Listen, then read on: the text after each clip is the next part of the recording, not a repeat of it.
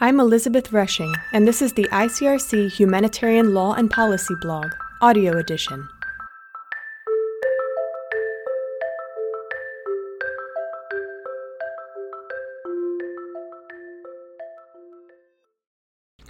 A safety net for prisoners of war.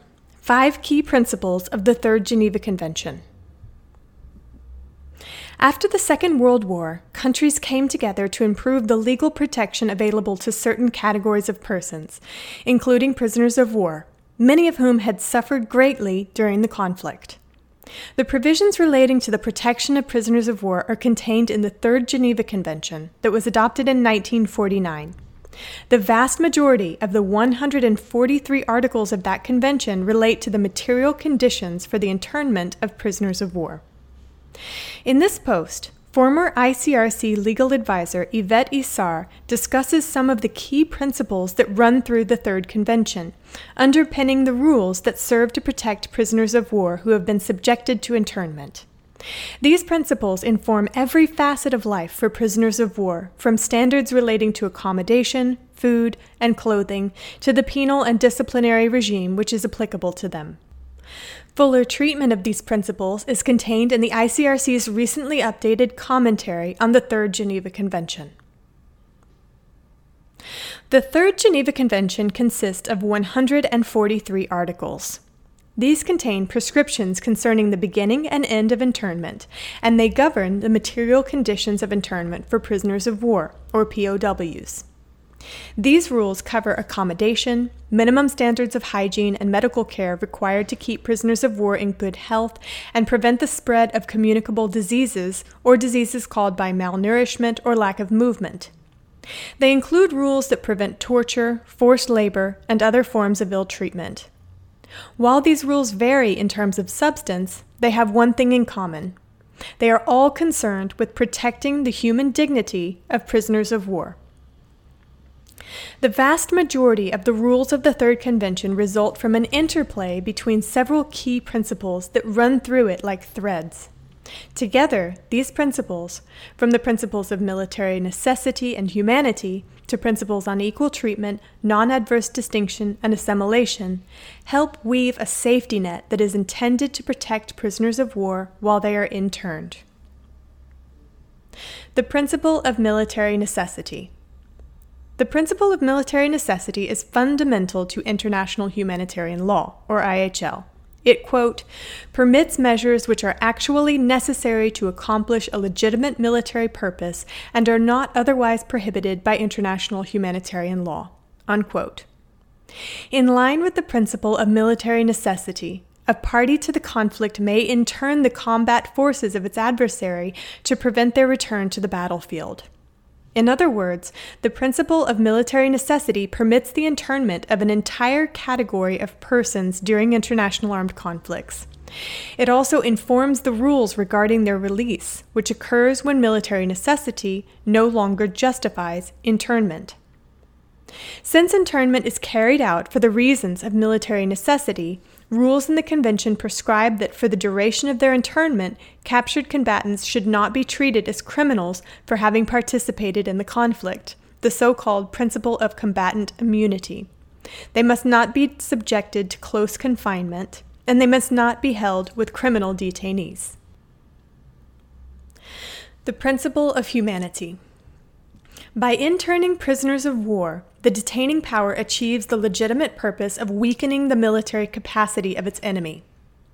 While enemy soldiers are interned, the conditions to which they are subjective must satisfy the overall requirements of humane treatment.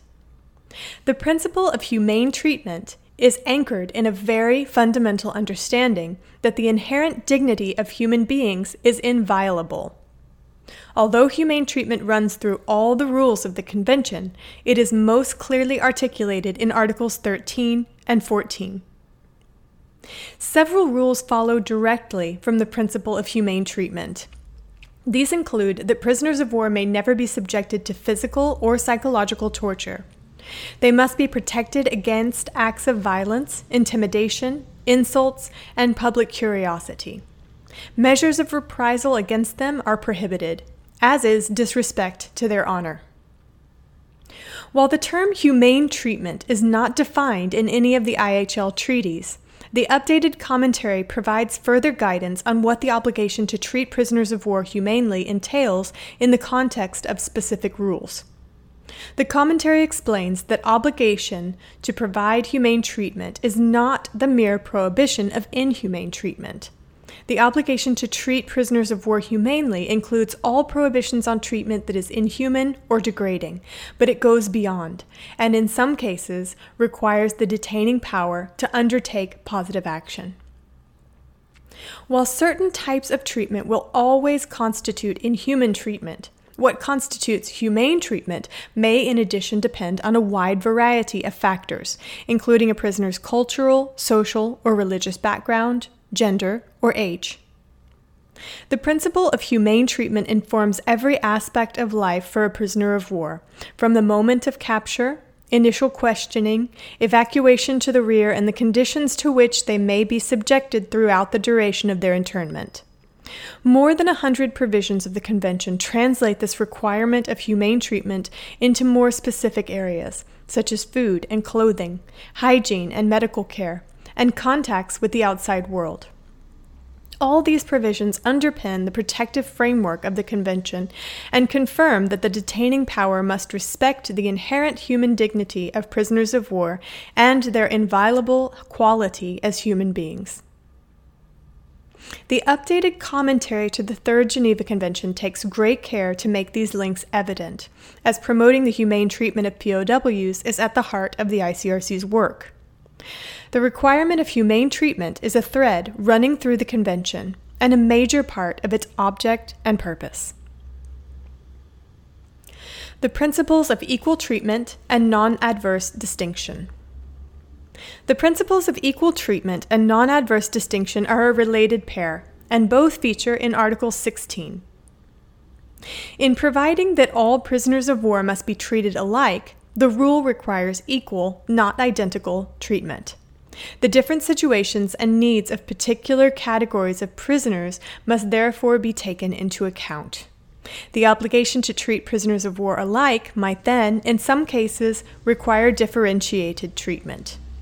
Certain beneficial distinctions, i.e., distinctions that are justified by the substantively different situations and needs of protected persons, are allowed and may even be required. The text of the article itself points to privileged treatment based on the state of health, age, or professional qualifications. Other factors may also provide objective and reasonable justification for differentiated treatment. For example, as the updated commentary mentions, specific measures may be required to make camp services and facilities accessible to prisoners with a disability. Article 16 specifically prohibits adverse distinction based on race, nationality, religious belief, or political opinion, and importantly, any similar criteria. The list is non exhaustive. The drafters anticipated that it would evolve, and the article must be interpreted in light of new legal and social developments. The principle of assimilation. The principle of assimilation reflects an understanding that POWs are to benefit from treatment and living conditions similar to those enjoyed by members of the detaining power's own armed forces. This logic was already in evidence in the 1899 and 1907 Hague Regulations, as well as in the 1929 Convention on Prisoners of War. It occupies a particularly significant place in the chapter on penal and disciplinary sanctions, where it is articulated, for the purposes of that chapter, in the first sentence of Article 82 on applicable legislation. The principle of assimilation has a practical value. It facilitates the task of administering the internment of prisoners of war, since the detaining power is called to apply rules and standards that are already in force for its own troops. The detaining power is necessarily familiar with and has pre existing experience of implementing those rules and standards, and thus can readily apply them to prisoners of war. Several rules of the Third Convention refer to the principle of assimilation as the starting point for determining the living conditions and standards of treatment to be accorded to POWs. However, the principle does not operate in a vacuum. but rather in conjunction with certain minimum standards in the Convention, in particular those concerning humane treatment. We can see this interplay in Article 25, for example, which addresses conditions for the living quarters of POWs. Assimilation with the detaining power's own forces is the starting point of the rule. According to Article 25, POWs, quote, shall be quartered under conditions as favorable as those for the forces of the detaining power who are billeted in the same area, unquote.